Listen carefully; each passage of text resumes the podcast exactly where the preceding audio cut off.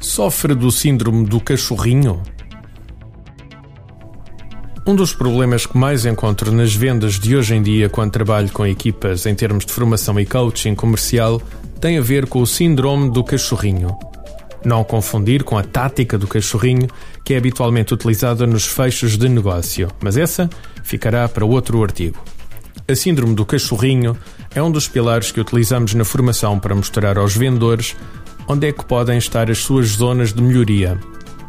Muitas vezes, o ser humano é dependente em excesso da aprovação externa por parte dos outros. Por parte da família, por parte das expectativas do pai ou da mãe, por parte da sociedade à sua volta, dos seus amigos, colegas e muitas vezes das chefias. Um dos melhores abanões que tive na vida, na área das vendas, deu-se quando estava a trabalhar numa empresa como vendedor. No mês anterior as coisas até tinham corrido bem, estava 30% acima do orçamento.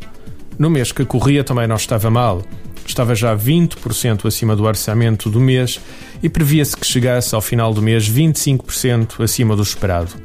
Todas as segundas-feiras havia uma reunião de vendas com o nosso diretor comercial. Por questões óbvias, vamos chamar-lhe Engenheiro Fernandes, embora este não seja o seu nome. O engenheiro Fernandes era uma pessoa muito formal e todas as semanas passava em revista os sucessos ou insucessos de cada um na semana anterior e qual o principal enfoque para a semana que ia começar.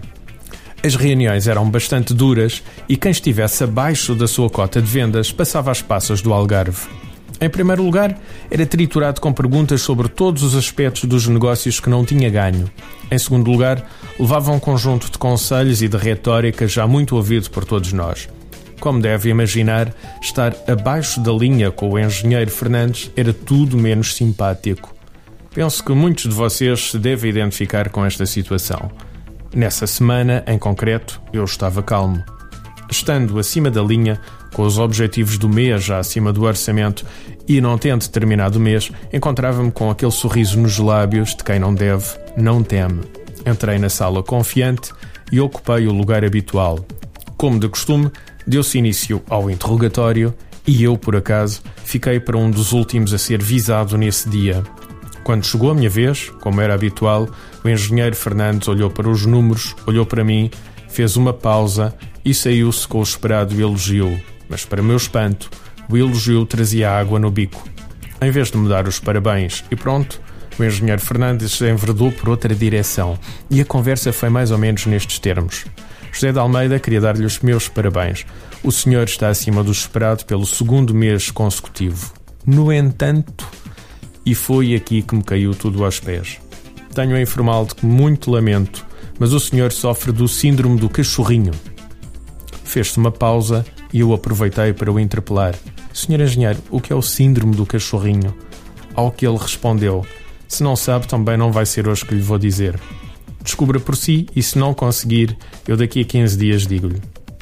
Podem imaginar o meu espanto com esta situação, à espera de um elogio, e saiu-me isto perante uma equipa de 20 vendedores do mais competitivo que existia ao cimo da terra.